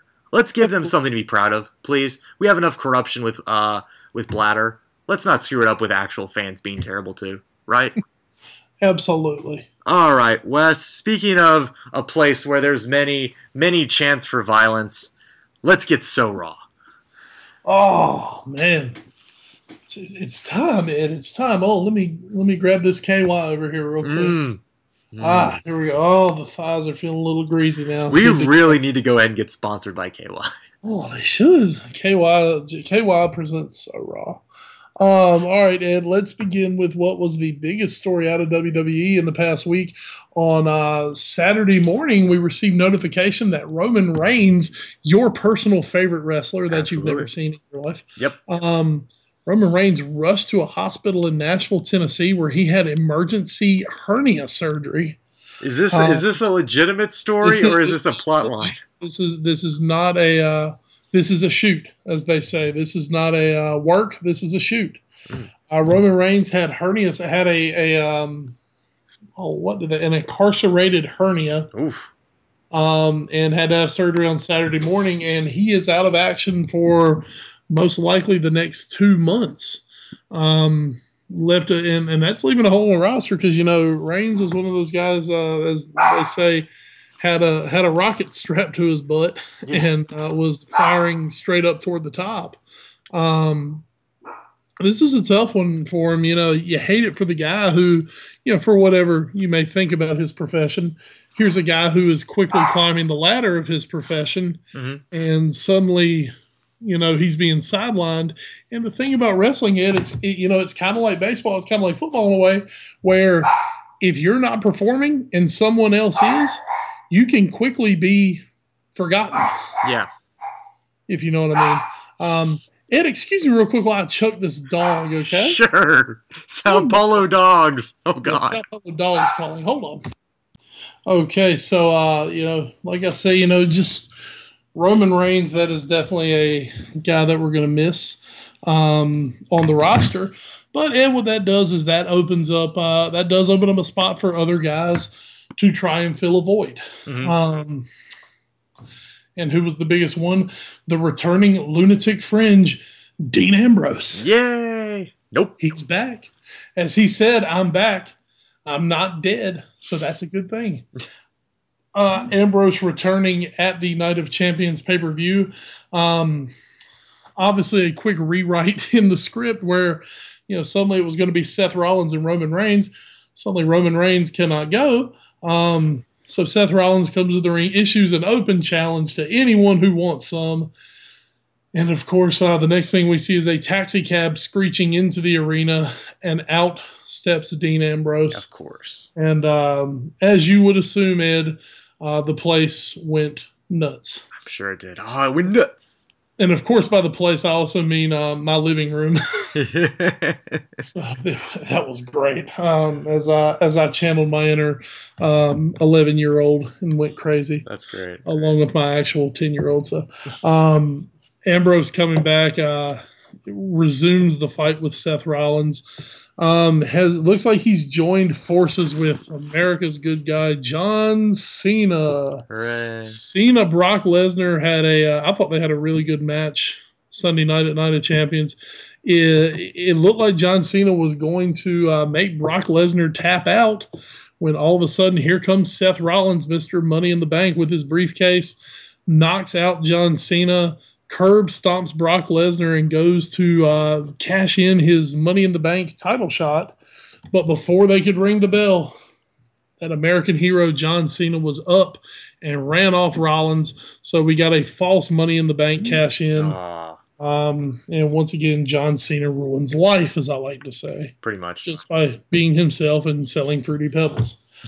Um, on Monday night's storyline advanced. Um, looks like the next pay per view coming up is called Hell in a Cell. Uh, I'm, I'm a big fan of the Hell in a Cell match. I remember watching the very first one ever uh, back in 1997. oh, wow. That's right. I'm old school, Ed. Old school and hardcore. Um, and now they've built a pay per view around the match. Uh, I believe we're going to get Ambrose and Rollins in the cell, which I'm really excited about, and we'll most likely get uh, Cena and Lesnar three in the cell. So uh, definitely some good things to look forward to coming up over the next month. Like I said, for a couple months at least, uh, we will not have Roman Reigns. That puts him on the same sideline as, uh, of course, Daniel Bryan and uh, you know other top performer like um, uh, Wade Barrett, and of course with no CM Punk at the company right now, eh, there is there is somewhat of a talent drain at the top right now for WWE. Something they need to keep their eye on. Oh, goodness. Well, hopefully, hopefully they'll get on that. Well, I'd hope so. If not, they need to call me and get me on the creative team How's the uh, how's the ra- writing going? the writing. You talked about this last week. uh, still poor. Aw, I'm sorry. Uh, get, getting better, hopefully, but you know, just not where it needs to be. Uh, well, hopefully it will get better this next week as we get another edition of So Raw on the next episode of the All New Sports of the podcast, and we'll we'll we'll work on getting that uh, that uh, sponsorship with uh, KY Jelly. Uh, it would be a good one. It would be. It would be very good. Um, we'll work on that, and of course, we'll work on getting you a bunch more stuff to talk about on episode 22 of the Only Sports of the podcast. We'll be back for that. Uh, we'll have plenty more soccer to talk to you about. Of course, a big weekend in the Premier League this weekend. It is Derby weekend. Wes Bradshaw, of course. You want to set up the Merseyside Derby? Oh God. Um, besides the fact that I'm completely terrified, even though Everton's playing like absolute shit. Yeah. Um, I I am completely terrified, America. Um, I could see this thing being three to one Liverpool, or I could see it being like five to five. In which case, I would I would probably end up in a hospital somewhere. Oh no! Oh god, ten though that would be fun. That's that's the American game right there. Oh god. Well, of course, last year, um, I believe this thing was like four to four last year at Goodison. Yes. So, um, and absolutely, and, and it it was uh, it was it was charted as you know this is the game that hopefully America was watching because this will cause them to fall in love with soccer. Yes. So uh, we'll we'll just have to see, won't we? Oh yes, we'll also be seeing on Saturday at twelve thirty the North London derby uh, between Arsenal and Tottenham Hotspur. Uh, I will, Go for the Spurs. oh, of course, go for Spurs. Uh, hopefully not in the face. Uh, I could easily see this one being a one-one draw. Hopefully, after some confidence built in the Capital One Cup um, for Spurs, they can make a run at it. And of course, I will be in Raleigh this Saturday to cheer on my Spurs over at Crabtree Tavern at 12:30. Um, it's going to be a fun one. Getting my Friedel jersey. My Friedel jersey is in. All right, super. I will be wearing my kit of my third string keeper. Yay! Yay! It's a front table over at the uh, at the uh, pub. Oh. When when is the uh when's the Merseyside Derby this weekend? Oh, geez, I'm not good with times. Oh. Um, fine. couldn't even tell you. I almost want to say it'll be Sunday since uh, Liverpool, of course, playing in Champions League. They've been playing a lot of Sunday matches. Let me let me see. They might not simply because they're they're not in Champions League this week. Oh, ooh, uh Mm, Saturday, seven forty five. So get your morning started the right way. Well, luckily I have uh, I have my very own alarm clock to get me up that early. So, of course, she will not be wanting to watch uh, no. soccer by any means, but Oh. that's okay. Thanks, Talk Sport Radio. Jesus Christ. of course, uh, we also have, we'll be keeping an eye on the 10 a.m. match on Saturday. Manchester United hosting suddenly resurgent West Ham, uh, which hopefully the Hammers get all three there. Um, on Sunday, there's West Brom versus Burnley, in case you guys are interested in that, and there's no Monday football. So, Mm. oh no, I'm sorry, there is an even better match: Stoke versus Newcastle. So, Well, that, that, would be interesting if for nothing else, uh, just the uh, just the chance to see Newcastle go up in flames. Yeah. I'm sorry, can we not for that, can we not move Liverpool Everton to the Sunday afternoon match and put it on NBC? Like can we not do that? It would make sense, but you know, We move everybody else's matches to Sunday. Really? We can't do this one? that's what I'm saying. Uh, also, Chelsea versus Aston Villa, two teams at the top of the table. That'll be at 10 a.m. on Saturday. So get get your fill of soccer on Saturday, and then on Sunday, um, I don't know, watch something else. I suppose. Uh, not the NFL though. Nope, definitely not doing that. Um, so when you're not watching the NFL on Sunday, but you are watching the Premier League matches on Saturday, give us your thoughts on Twitter at All News Sports Show. Of course, Wes, put yourself over.